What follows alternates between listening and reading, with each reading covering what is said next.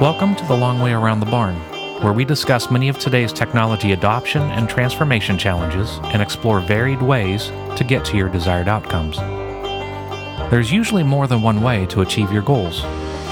Sometimes the path is simple. Sometimes the path is long, expensive, complicated, and/or painful. In this podcast, we explore options and recommended courses of action to get you to where you're going now. The Long Way Around the Barn is brought to you by Trility Consulting. For those wanting to defend or extend their market share, Trility simplifies, automates, and secures your world, your way. Learn how you can experience reliable delivery results at trility.io. Well, Mark, Andrew, good morning. Thank you for being with us. Good morning, Matthew. Good morning. Thank you. So tell us a little bit about your company, InMotion Care. Tell us a little bit about your company's vision. Tell us about your mission. Tell us about the product that you're building. Tell us about who you are. What is your company? Where are you heading? Yeah, thanks, Matthew. So InMotion Care it's a startup company focused on bringing, we're trying to provide a tool for senior living right now for direct care staff to really be able to provide efficient care, proactive care, bring accountability, and really try to focus on trying to make sure that we have staff to take care of our seniors as we're moving forward. All right. So Mark, what's your perspective on this? How do you also communicate the business or describe it? Yeah, I just add, our real vision is that we want to improve resident care and operate in efficiency in senior care, in the senior care industry. So our focus is senior care. That's where a lot of the experience of our founders have come from. We all have a passion for serving seniors. We know that it's not only something that we have a passion for, but it's also there's going to be a growing number of seniors that need cared for. And we need to be not only better at how we do that, but also there's going to be a great need to be able to attract and retain staff to do so. And we're trying to, we're working on a solution or solutions that will help on both sides of that equation. So it sounds like the common theme, based on the things you said, includes staffing, quality of care, just making sure that we have the right people there to provide the right care at the right time. So it's context-driven. That makes a lot of sense. What does that look like for your company? Tell us a little bit about the products that you're working on right now. We're using technology that has been developed that will provide real-time tracking of staff and equipment that will allow us to be able to collect data, information on when care was provided, and be able to confirm that it was provided, but also be able to provide access to individuals of improved data. They'll be able to know where their coworkers are, so if they need help, they'll be able to locate them quickly. And one of the real key features is leaders in nursing, skilled nursing facilities, so DONs, charge nurses, people who are in leadership positions, currently spend a lot of time what I call chasing. They're trying to chase down staff members. They're trying to get information. A family member calls and says, hey, I need some information about the care that was provided to my loved one, my mom, my dad, whoever happens to be in the senior care community. And they end up spending a lot of time chasing that stuff down. They also end up looking for information on, staff. Are they up to date on their training? And so what we're trying to do is provide a solution that makes their lives easier too. So they have access to and real-time availability to information and data. So they don't have to do so much chasing and looking for information. What that's going to allow them to do is obviously they're going to be able to focus on things that are going to be able to improve resident care and also improve staff engagement, preparedness, all those things. So we're trying, it's a time saver, but it's efficiency, but it's also being able to track care, and know that care was provided in an accurate and timely manner.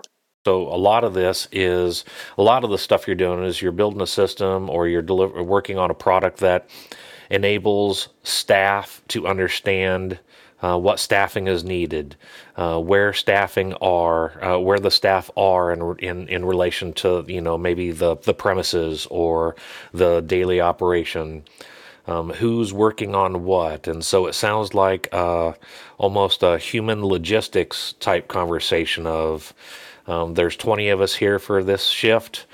Where are we? What are we all doing? And with whom are we doing those things? Am I getting the right idea there? Absolutely. That clearly are many of the benefits. One of the other things that I think gets lost sometimes is the whole concept of cognitive fatigue with caregivers. Especially in the time of COVID, but it was happening before then. But you have caregivers that are assigned to and working in a senior care environment, and they just have a lot of responsibilities and tasks. And right now, there's no real good way to help them keep track of that and to know, what all they should have done without their charge nurses or DONs kind of, I hate to use the word hounding, but trying to remind them that, hey, did you do this? Did you do that? A good example is there's something called 2-hour rounding that occurs in senior care communities, which basically, every resident should be checked on every 2 hours. What our solution will do is it's going to track that. And let's say we're coming up on an hour and 45 minutes or close to 2 hours, and a caregiver is in a situation where they're dealing with something, but all of a sudden they'll get an alert that will say, hey, you haven't checked on Mrs. Smith, in an hour and 45 minutes. You need to do that right now because, and again, cognitive fatigue is a big issue in senior care. They're just overwhelmed with all these tasks they have to do. There's really no way to help them keep track of those and to remind them of certain things that they need. All right. That makes sense. So it almost sounds like you're creating a system that might include the idea of like gentle nudges or just helping people pay attention to, hey, this is the backlog or the expectation of things that need to happen today. This is with whom these things need to happen. And then it's almost a daily minder or a task minder. I don't want to create words for you, but it enables someone to be, to do well during the day, even though they might be getting tired and they might overlook something or they might, it's almost like a partner through the course of the day. Let's get through this together. Am I getting that right? Yeah, I'd say that's, Matthew, that's exactly where we're headed, and to touch upon with Mark, where we have these awesome superheroes called CNAs, and they, they've been on the front lines, especially through COVID. And, for them to show up every day to work and take care of residents is huge.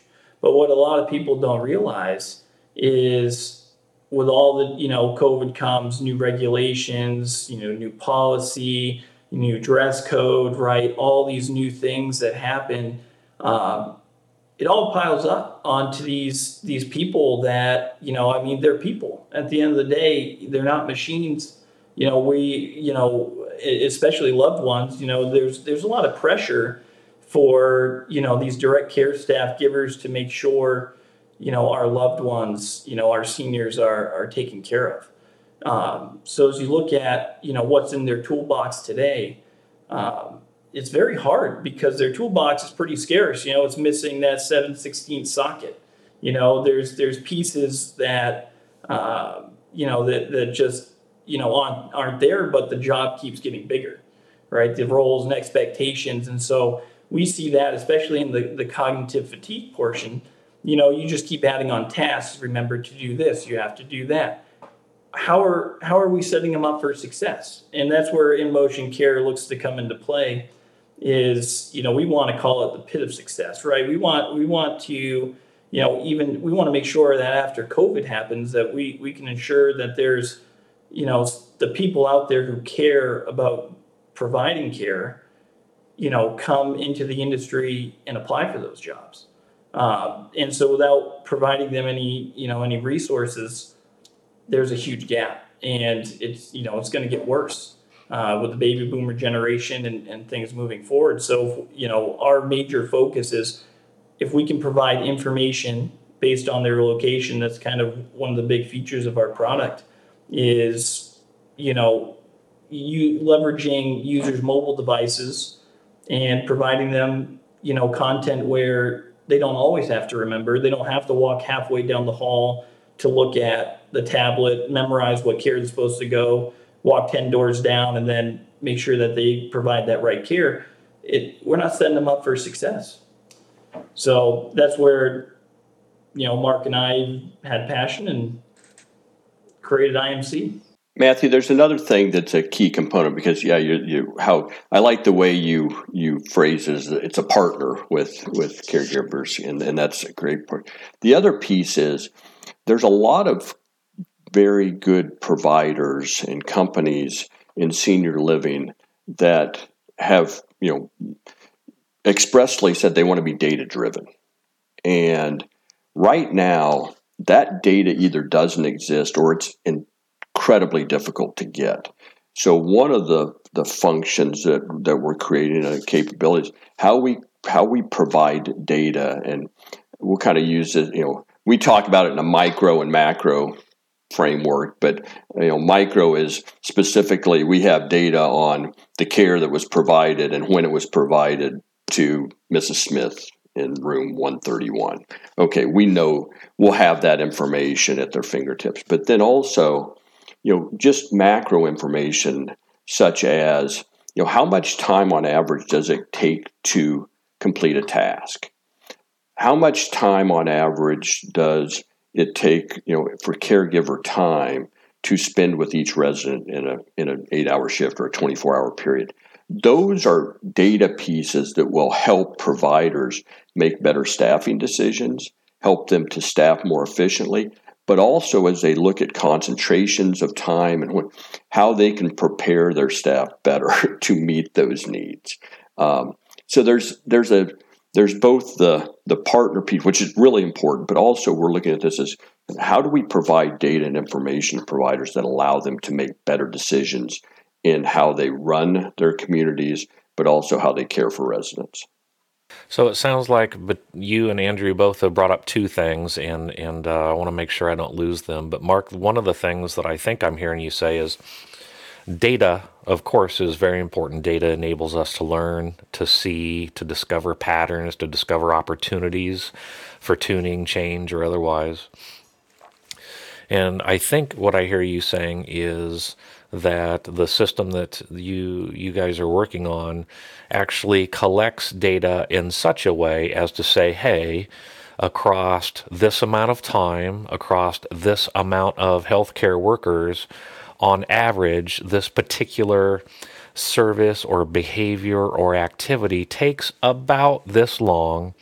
And as a result, it sounds like you guys are saying you can take that data and just say, here's an averaged norm, and then these other ideas might be outliers, and that would give you an opportunity to consider additional training, tuning, or tweaking, which is, hey, you know, this normally takes 7 to 12 minutes to get done for people on average. It looks like it's been taking you 20. Teach me what's going on. How can we improve? What do we need to change? Is my data wrong, for example? So you're using the collection of the data to teach, tune, and change is what it sounds like. Am I getting that anywhere close? Yeah, absolutely. I mean, that's what we see as one very important use of the data. There are others. You know, for example. You know, I'll just provide another example. Let's say that the average to do a task is 7 to 12 minutes, and we find that Andrew takes, you know, 12 minutes to do it, and Mark only takes 4 minutes to do it. Well, wait a second, Mark. Are you really doing everything you should be doing in that task. So let's there's a piece, not only if you're, hey, we need to improve, but also to verify that you're doing things the right way and the way they should be, and you're not cutting corners. And again, this isn't, the whole idea here is it's not a gotcha. It is, how do we improve efficiency and effectiveness? And if I know, wait a second, okay, I've been doing it half the time because I either forgot how I was supposed to do it, or I wasn't properly trained to begin with, or whatever. All of a sudden now, the nursing leadership, the supervisor, are able to step in. That's going to improve care. But quite honestly, as a caregiver, I'm going to feel better because I know now I've been properly trained and I know how I should be doing it. So there's this piece that it's kind of a holistic view of it, of how do we, and if we're improving care, which again, in the senior care environment, resident, improving care is a goal of every community. They want the best care possible. So if you can improve that, then, you'll have more satisfied residents.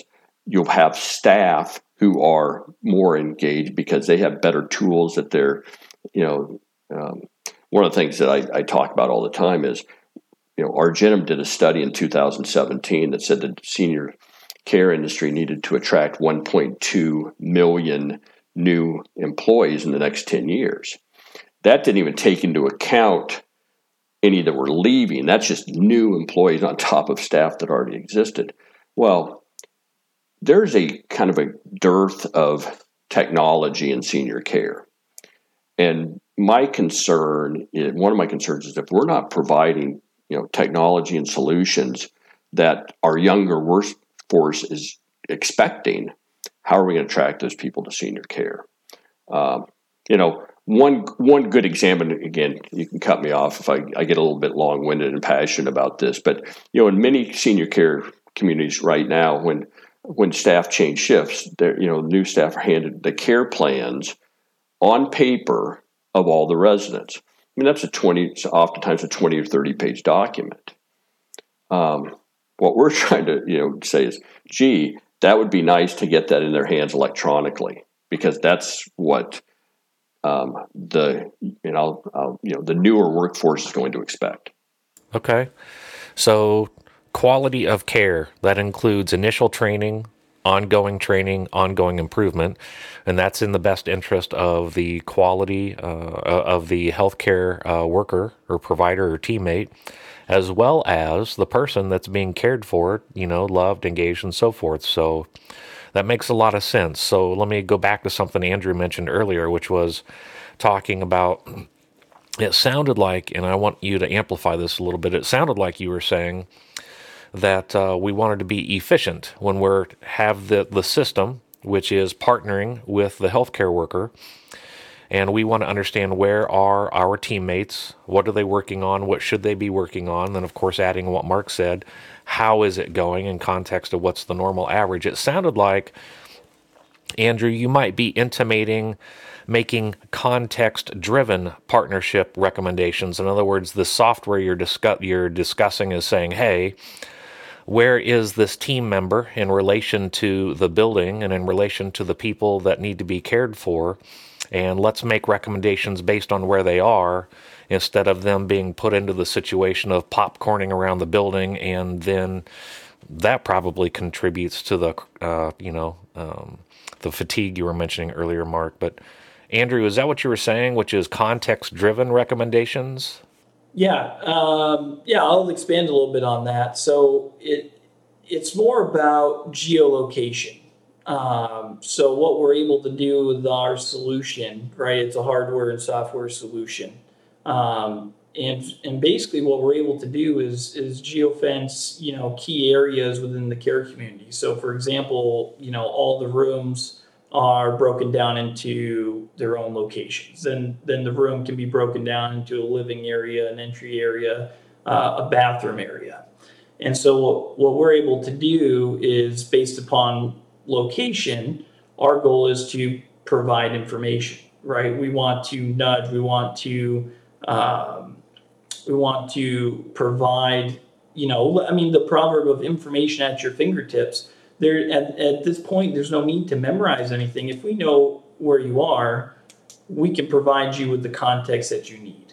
So based, if you're a CNA, you walk into a room and, you haven't been there that day, we're able to say, hey, take a look at this, take a look at the care plan for this room. So automatically, we know that they haven't been there yet. We can provide them and say, hey, look over this, check the box that I understand what I'm looking at and the care I'm supposed to provide. And then we know that either A, they've read it and we can hold them accountable for the care, but B, the biggest thing is they don't have to pull out that piece of paper, the 20-page packet of care information, figure out, what she has, he or she has to do for Mrs. Smith. It's right there. So nudging, real-time notifications, that's where we want to go, right? We want to make it easier for them to have access to the information they need. This was fun. I like the things that I'm hearing. This sounds like a nice, intelligent approach to how to provide quality care. This is all about quality of care, but it's also about taking care of the health workers, the health team members at the same time. So you guys have talked about data collection and aggregation. You've talked about geofencing, geolocation. You've talked about cognitive fatigue, if you will. Basically, you're talking about a holistic approach which could change an entire shift for an entire team of people, and then all of the shifts thereafter, which is instead of receiving a clipboard with 30 pages on it and then having to figure it out and then popcorning around the building, then also wondering, hey, where the heck are all my teammates right now?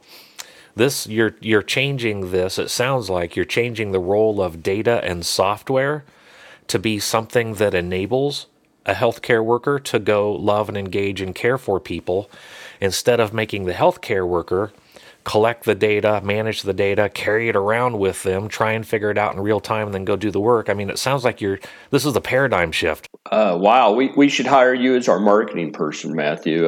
No, you make a. We talk a lot about taking and trying to take what is currently a very reactive environment and providing tools that allows it to be more proactive.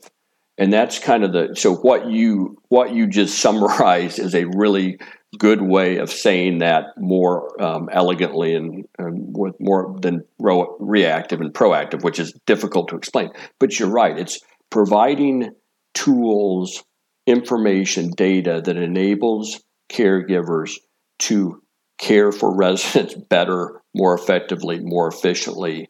And then the results, and part of this you get into, if I'm a operator, resident care is important, but what's that mean to me? Well, if you provide better resident care, your scoring is better, your results are better. That leads to better operating efficiency, better profits, all those things. If you're staffing more efficiently and effectively, there's a downstream result that is not just, this is a really nice thing to do. This is a really good business decision because we're providing better care. Our workers are more engaged.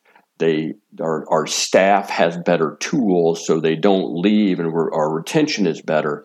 Those things just multiply on themselves to talk about, what your outcomes are, which our outcomes are improved resident care and should be also increased operating efficiency, which then leads to better financial results.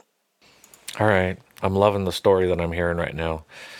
Quality of service, which includes taking care of the healthcare worker as well as the person that's supposed to be loved to start with. So let me change channels a little bit here, change direction a little bit, and just ask you, Andrew, let's start with you. How did you get here? Tell us a little bit about your journey that led you to care about this, that led you to say, hey, not only do I care about this, but I want to start a company and I want to build a product that enables a change. And how did you get here?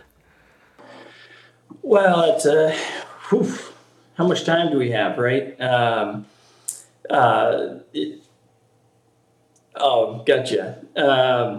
Yeah, just the first start, did I ever think I was going to start a company or end up in Iowa, right? I'm from Maine originally. So, going from trees and seafood to wide open cornfields has been, it's definitely different. Let's put it that way. But coming here, I grew up in a very good supportive household.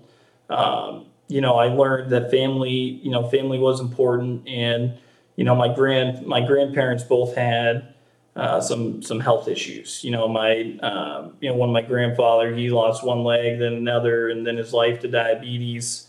And my grandmother, who is the real inspiration behind that, behind why I've come into senior living, she had a struggle that, after watching her go through what happened with my grandfather, it just bugged me of, why, we're sending our loved ones to care communities, to places, and, why do they still get sick? And so as a kid, watching that, it was, I was wondering, as I'd visit, I'd carol, I was in the Boy Scouts, I'd carol at the nursing homes, I was there, owned a flooring, my family owns a flooring store back in Maine, and I've installed flooring in, 15, 20 different nursing homes. And so I know the environment, but it wasn't really until my grandmother, Claire, who went into the care community, for some rehab during her time there. She had an incident with diarrhea that went unnoticed by medical personnel, and my mother was there, trying to say, hey, look, there's a problem, and, it ended up getting flushed before anyone saw it, and because no one saw it, they couldn't treat it. So shortly after, she ended up in the ER with severe dehydration, because that's what happens when you have diarrhea and you don't, get fluids. And from there, that was the turning point. That was the downfall of her health. She was a 2-time cancer survivor. She was just such a strong lady. And to see that something so simple kind of gets missed, it really affected me. So as an engineer, right, and, I guess from day one, I've always been an entrepreneur. I've always wanted to solve problems, problem solver, and basically become an entrepreneur. I knew there was a problem. And so that's when I reached out and, met the rest of the IMC team and Mark and said, is there problems here to solve? And we found one. And so we have came up with a solution so that, this doesn't happen to, other grandparents out there. I'm not the only case. Right. That's a tough story. I'm sorry to hear that. Thanks for sharing that. So a motivator, not the only motivator for you, but a motivator is, hey, I want to make sure that we know the things we need to know when we need to know it so we can do what we have to do. And that sounds consistent with the product you just said you were building through the rest of this podcast so far. So thank you for sharing that. Mark? How did you get here? Why are you doing this? Why are you involved? Well, my story is a little bit different. I was a executive at a senior living company for almost 15 years and have been involved in the senior care industry for close to 20 now. So when I left that company, I started my own consulting firm focusing on management, human resources consulting. And I, throughout my experience with the senior living company, I heard from many care providers in our skilled nursing facilities about the issues that they faced. And, the issues were just a lot about not knowing. We don't know, and we just don't know, and we don't have information. And this was something that was consistent over the 14 years. Couple that with the fact that the senior living and senior care industry is traditionally not been on the forefront or very advanced from a technology standpoint. So those were two things that I knew very much as I was a part of this. Also being a part of that really drove a passion for serving seniors. And, so I'm very committed to the industry. Fast forward, I'm doing, my consulting work. I have a client that is a senior care community, and I'm doing work with them. And a couple of the people there start talking about the problems they're having. And, oh, we've met this engineer who's really bright and has some great ideas about how we potentially could solve these from a technology standpoint. I asked the question, you know, after they told me about, wow, this is really, I think this is great. I think it has the opportunity to significantly change the industry and how care is provided and how workers are cared for and equipped to do their job. So I asked the question, what can I do or how could I be involved? And that led to a few conversations, and next thing you know, I've joined the team. So it's been a, you know, again, I go back to, I think the one thing that's consistent across all the groups, of, you know, on our team is we have a passion for serving seniors and doing that well. We also all recognize the staff need to be equipped better to do that. So you mentioned that historically in the senior living community, it may not necessarily have been on the forefront of technology adoption, technology utilization. Where do you guys see the senior living industry going in the future in terms of digital transformation? I mean, it's products like the one you're building or that you've built that compose a digital transformation or a paradigm shift for an entire industry. Where do you believe this is going? Where is the industry heading from your perspective in terms of technology?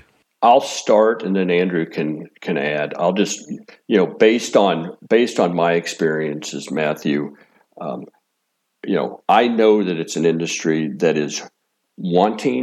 is ripe for digital transformation. There are what I'll call early adopters, innovators that are out there looking for solutions that can help them provide care and do the work that they do better, more effectively, more efficiently. So I believe the industry is ripe. You know, I know that the discussions are ongoing.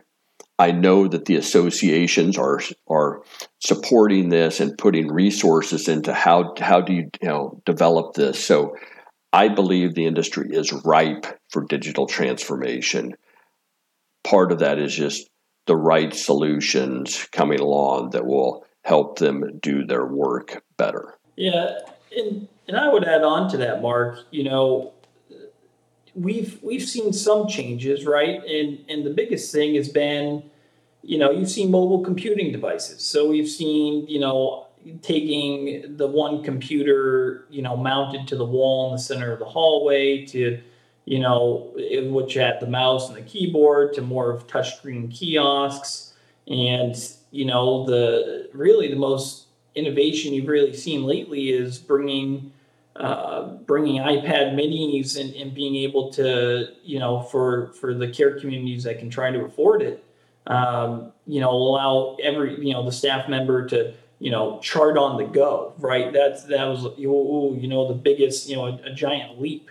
Not to downplay it, but, you know, the senior living industry has been very behind for probably several decades, where, you know, our pilot community, you know, one of a five-star care communities, you know, here in Iowa, I mean, it still uses some paper, and you got to get, you know, think about that. It, you know, paper to notify and update care, right? So Matthew, right, here's the question, you know, I'll lay out a scenario, you know, Mrs. Smith, you know, in the morning, right, she goes and visits therapy, and they say, hey, you know, you no longer can walk with a gait belt and a walker, you know, your gait's a little off, you know, we want to put you in a wheelchair. Okay, so, you know, therapy, you know, says, you know, tells, you know, writes that in the changes. And so how does the CNA on the other side of the building, who has a 20-page paper packet, you know, how does that get updated? You know, it's like, and so what happens is you get this telephone tag, right, of, you know, care plan updates and information changes. And, you know, I don't know how well you were at telephone tag. I tried really hard, right? I was a try-hard kid playing that game, right? But we all know in reality, if you play it, you know, if it's played in the right way, it turns into something totally different. And, you know, it's not, you know, not to joke about it, but, you know, care might not get updated.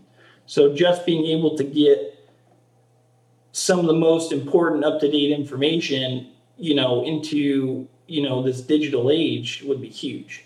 That makes a lot of sense. That's a good call out. How the cognitive fatigue piece can add to that is, let's say I come out of that meeting and I'm the charge nurse, and it's my responsibility to tell the, you know, the CNAs that are working of this change in the care plan. And I walk out of the meeting and somebody grabs me and says, you know, Mr. Heston is in this, hey, we've got the situation, let's go deal with it. And boom, you go deal with it, because that's what you do as a caregiver. And then all of a sudden, it slips your mind that you were supposed to tell the CNAs about this change in the care plan for Mrs. Smith. That's, I mean, and that's how it often works. It's not, you know, these things aren't updated until the end of a shift because those things happen. Well, it would be a lot better if it could just happen in real time and through technology. So that's just one example. There's hundreds of others. No, it's a good call out. And I'll abstract out just for a moment so that nobody in the senior care industry feels like, you know, we're poking on them in particular. My whole career has been in technology, and it's just a fact. The more steps that are involved in getting from A to B, the higher probability of not getting there, or not getting there correctly, or not getting there completely, or some combination therein. Also, so that includes handoffs, steps, the number of people, all of those things. The longer the distance between A and B, the higher the probability of not making it or not making it well. The other interesting thing that we all know from technology standpoints is manual anything for any extended period of time decreases the probability of predictable, repeatable results every time. And if there are manual steps that are done on a regular basis, you know, we have great people with great minds, great education, great experience, and people still make mistakes. And that's just a fact. It doesn't mean people are horrible, people are failing, people should be fired, or anything like that. People make mistakes. Fact. So if I have manual steps, there may be error. If I have many steps, there may be error. Now include manual steps, manual everything, and multiple people, and I just have higher probability of combinatorial failure.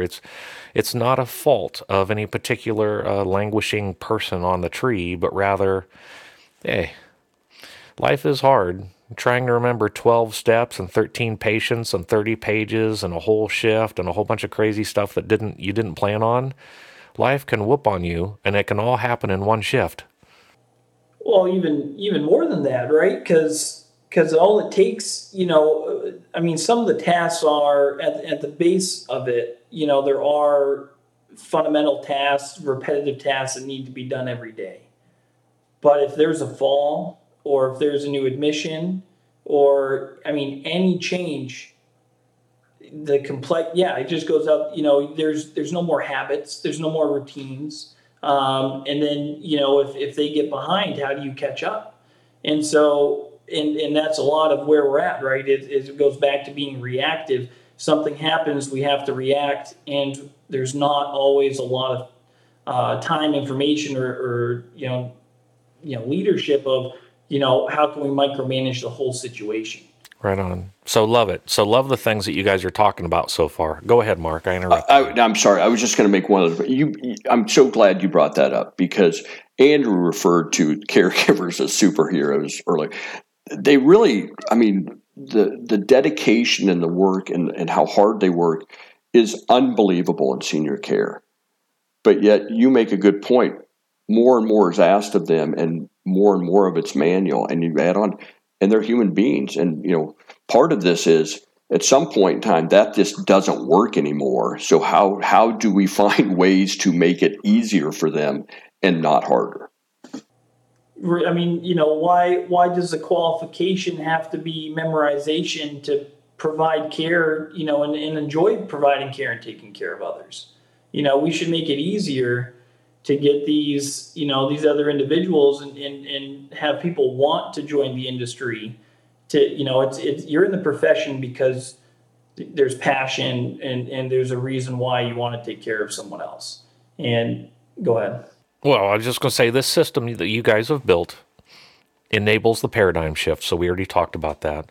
And it enables it by including the idea of, you mentioned mobile phones, you mentioned geofencing, geolocation, you mentioned context-driven reminders or partnership for the healthcare worker. So, hey, you're in this part of the building, you're by this particular resident or elder that's in our care, they need these things, so context-driven. And then from the team leader standpoint, where are the people, what are we all working on, and then real-time data collection and real-time data nudging.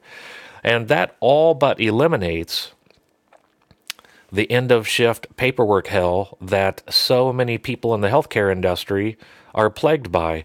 So you went in planning for an 8-hour shift, you ended up spending 10 hours there, and you still have 2 hours of paperwork after that, and then you need to be back tomorrow. That's fatiguing for anybody in any line of work, end of conversation. Now, this data-driven approach that you guys have taken also, though, brings up some interesting privacy, confidentiality, security aspects that, you know, senior living, senior care, HIPAA, okay, fine. Healthcare information, no contest, no surprise. What will be interesting to watch in the senior living industry, though, is this explosion of data that's going to happen by creating geofencing, geolocation, by collecting data in each unit and then in different places inside the units. Now we have an explosion of data collection that's far greater than just the number of staff times the number of hours and shifts and clipboards and ink pens. Now it's many sensors and many locations collecting very much data all of the time about all of the things. Since the senior living industry has not historically been an industry that was an aggressive, bleeding-edge technology adoption leader, but they're moving into it, and they need to get there, and they will get there. What kinds of interesting data, privacy, confidentiality problems or challenges have you had to solve, or do you guys see that need to be solved? I mean, it's not completely on you as a software solution provider to an organization. They have a responsibility to run their business, their enterprise, their framework. But what kinds of things do you guys see have you had to solve in terms of privacy, confidentiality, security, or what are the risks that you see? Teach us a little bit about that. I'll start. I'm not the tech, you know, Andrew's much more of a techie guy than I am, and but I'll just provide a couple of perspectives. I see the whole security privacy piece as it's kind of a non-starter. You just have to have that going forward. I know, and if people in senior care and senior living don't think that you know, believe they're immune or whatever, I happen to know a company that I work with that was attacked with ransomware last fall. No protected health information was involved, but they ended up getting locked down from a, you know, email file system perspective. And between them and their insurance company, they had to spend a lot of money to get that back. And so I think, to me, it's kind of a, you know, when you bring that up, it has to be there going forward, because there are so many potential ways in which things can go wrong in that area. To me, you have to start there with everything you build, because it can't be an afterthought. That makes sense. You're right. It cannot be an afterthought. It needs to be by design. Andrew, what are your thoughts, good sir? Yeah. Well, I mean, you're right. You know, we are collecting. There's a ton of data. And there are, I mean, an infinite amount of combinations that you can try to analyze it, right? Just to give you an example, so one of our badges gets 5 data points as 5 XY coordinates a second. So, you know, you have a community of, you know, 100 or 200 or, you know, when you do a whole care community or complex, a couple hundred tags, 5 samples a second, going to do that for a year, couple years. That's a lot of data. It's a lot of data. It's a lot of data volume, data to store, to collect, but it's a lot of transmission volume as well.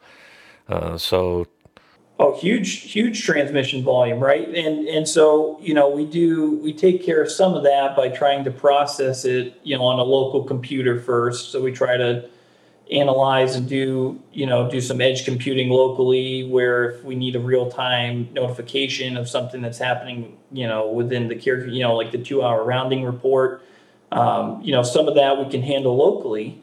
But once you start sending data, you know, to the cloud, you know, you start opening up yourself for some penetration points, right? You have some areas where, you know, people can try to, you know, throw out a net and try to catch some of your data. So from a startup perspective, we're taking data, you know, the design of our back end, how we're going to manage the data, who's storing it, you know, how is it being handled on the cloud, how are we integrating with, you know, other companies, EHR platforms.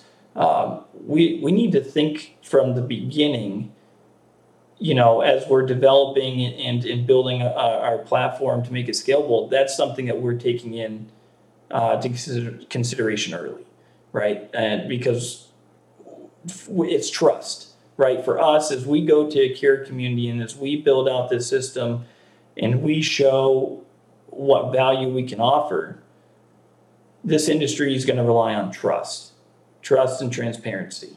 You know, there's an interesting twist to this as well. When companies like yours are building technology and you know you need to do security and privacy and confidentiality, all the things, and we assume HIPAA and all of that, there's an interesting overlayer which is happening now as well, which is, for example, when one of your clients ends up being a multi-state organization, and each of those states have their own privacy laws on top of HIPAA, it starts adding this amazing complexity, and all you can do is smile and say, yes, sir, yes, ma'am, let's go get the work done.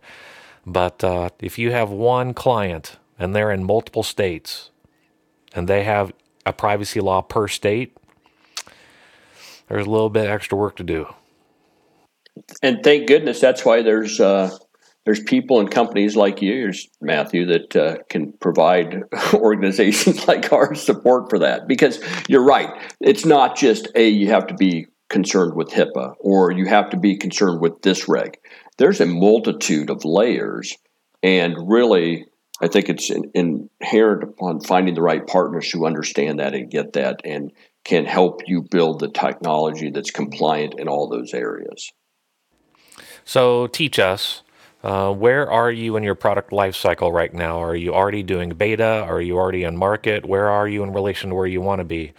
People that are listening to this who are in leadership roles at organizations at this point are thinking, I don't know what to do with this stuff, or, hey, I need to talk to these guys because I'm interested in learning.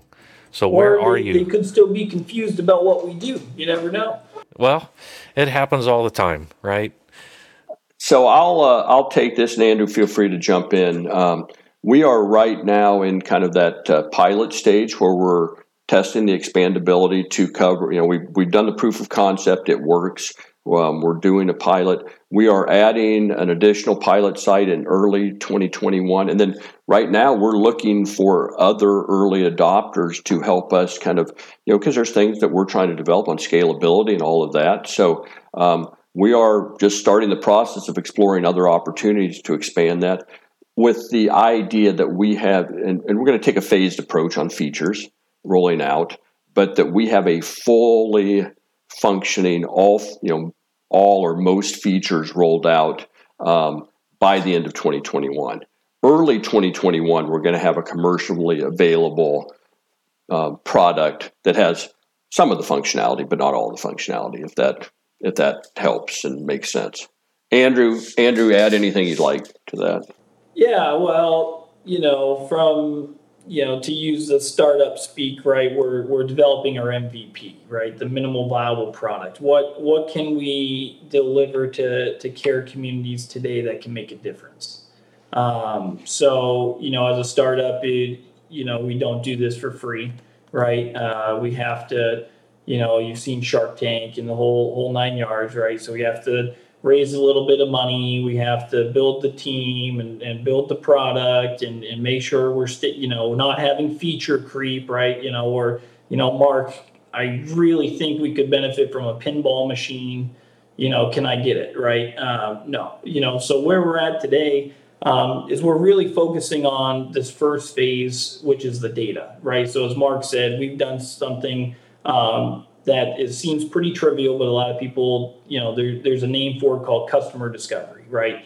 And more or less, it's an interview, right? Kind of how you're interviewing us. We go out and we try to talk to a dozen or two dozen so care communities and to figure out, are you guys jiving with us for the problem, right? You know, does this make sense? And so, you know, after, you know, doing those interviews and saying, okay, what kind of value can we give them early?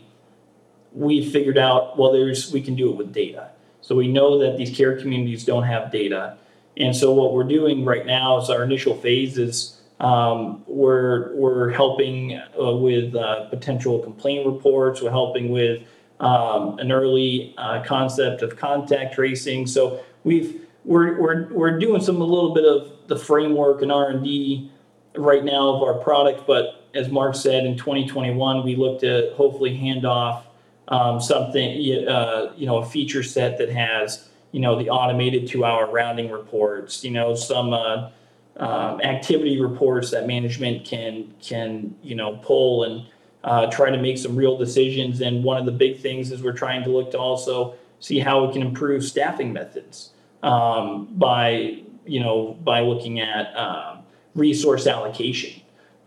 So we're very excited to try to, you know, get that to push. But as you know, with startups, we, you know, you have to raise some of the capital and you have to move forward. So it's a very exciting process trying to say, wow, this innovation, this concept, how fast can we build it is so great. But then on the other side, it's we need to focus to make sure that we don't lose the quality of our product, right? And we don't lose focus of our mission. That's good. So you're actually working with one or more client partners right now, it sounds like, exploring, discussing, testing, validating. And this is a classic problem for all companies, which is you only have $10 in your pocket. You have 50 people. You told them all you'd buy coffee. How are you going to spend that $10? And so the reality is day one, that MVP, the minimum viable product, doesn't mean it's a non-revenue generating, non-useful piece of rubbish that's going to be thrown away. It actually means I have $10 and I'm going to be ridiculously shrewd about how I spend that $10. And that means if there's 100 things I need to build, I want to build them. But today we're going live with the 20 most important features. And that's how we're going to go hot on the first day. And it sounds like you guys are at client sites actually gathering and validating and testing hard data. It's real life stuff. So you're not just making this stuff up in the vacuum and saying, pretty sure I'm smart, pretty sure I got a good idea. This is going to work. Just trust me. You have data. We have data during COVID, right? It's battle tested. I'll tell you what, as a startup going through this time, not being able to get inside the care community, not being able to check and update our equipment and having to work with their staff on the inside has been awesome. You know, we're so lucky to have such a great early adopter. You know, their board and everything, they want to see the industry change. They want to improve, you know, metrics and resident care and satisfaction. So it's been great for us to work with that, and it's good for them to see how can this help another care community like us, right? You know, what is the basic, you know, what is the Toyota version, right? That'll get me from point A to point B that can make an impact now, right? And it's if it's taking a piece of plywood and throwing 4 caster wheels on it so I can roll down the hill faster, then that's, you know, it's beneficial, right? And so we have to start early. And so we're going to work with great early adopters that say, you know, who can help guide us and help provide value to make sure we're, you know, answering the question, solving the problem, right? It's not fictitious for us. We need to focus and work with them, right? Because I'm an engineer. I have tons of ideas. But when I go and talk to an executive director, an administrator, a director of nursing, and we start talking about their problems, resource allocation, do they even know how, you know, how much money is being spent on this or that. It starts to become a reality. And so it's going to be a little bit slow getting the, really driving this to market. But that's why I say it's trust and transparency, being able to provide and show that value, people will follow.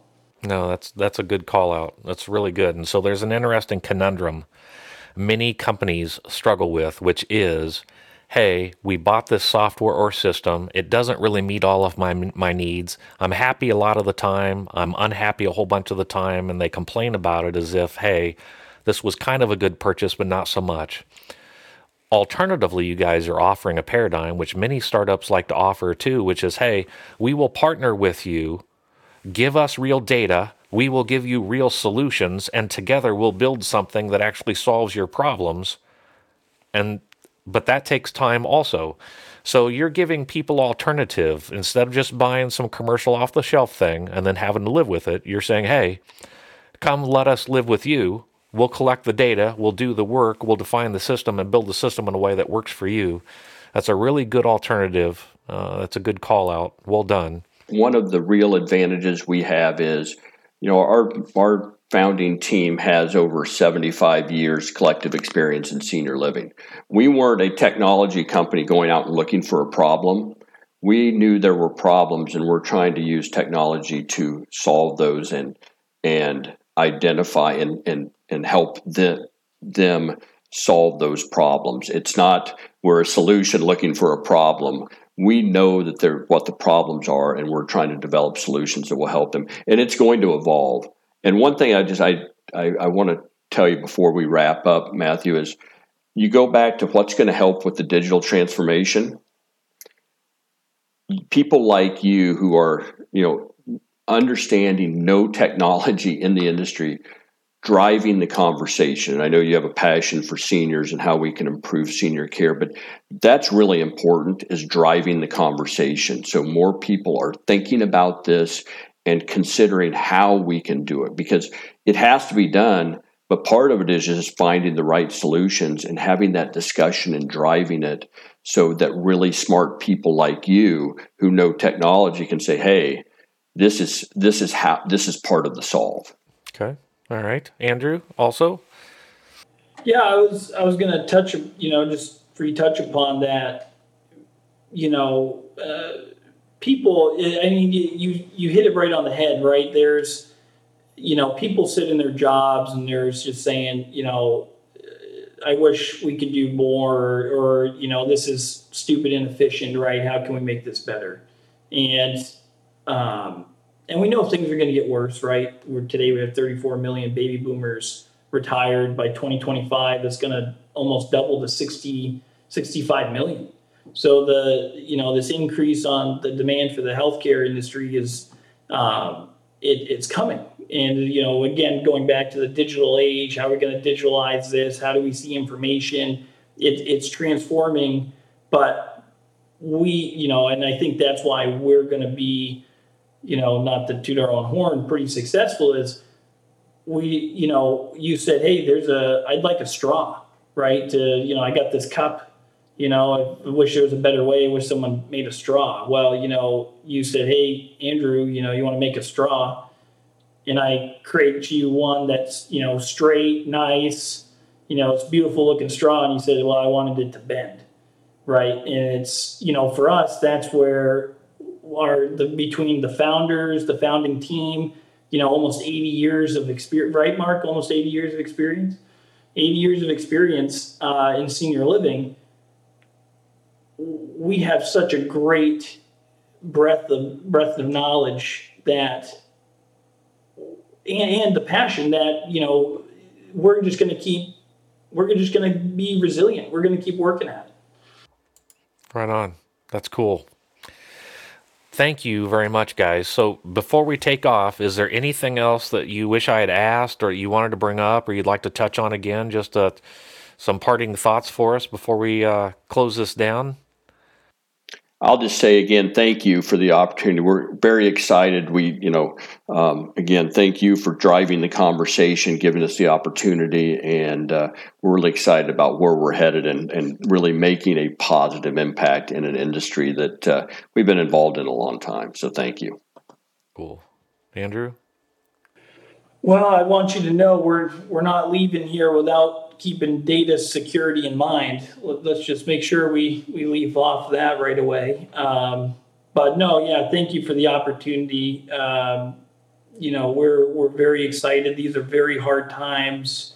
A lot of people are, there's a lot of stories, there's a lot of bad press, but we're trying to change that. So, it's one step at a time, one day at a time. And, we just can't lose focus. So thank you very much. Well, yeah, I loved hearing your stories about how you got here. I love hearing about the product that you have built and continue to evolve and build. I love the fact that you're looking to change the paradigm. You're not looking to take what exists and tweak it. You're looking to completely turn it upside down so that we could look at things in a different way to enable healthcare providers to actually use all of their time and energy to love and care for people instead of love and care for their keyboard, their shift, their clipboard, their data collection, their handoffs. These people are going to school so that they can love people, not computers and not clipboards. And you guys are seeking to change that whole thing. I think that is outstanding. I look forward to keeping in touch again. Thank you very much, both of you, and I hope you both have a great day. Thank you, Matthew. Yep, thank you. The Long Way Around the Barn is brought to you by Trility Consulting, where Matthew serves as the CEO and president. If you need to find a more simple, reliable path to achieve your desired outcomes, visit trility.io. To my listeners, thank you for staying with us. I hope you're able to take what you heard today and apply it in your context so that you're able to realize the predictable, repeatable outcomes you desire for you, your teams, company, and clients. Thank you.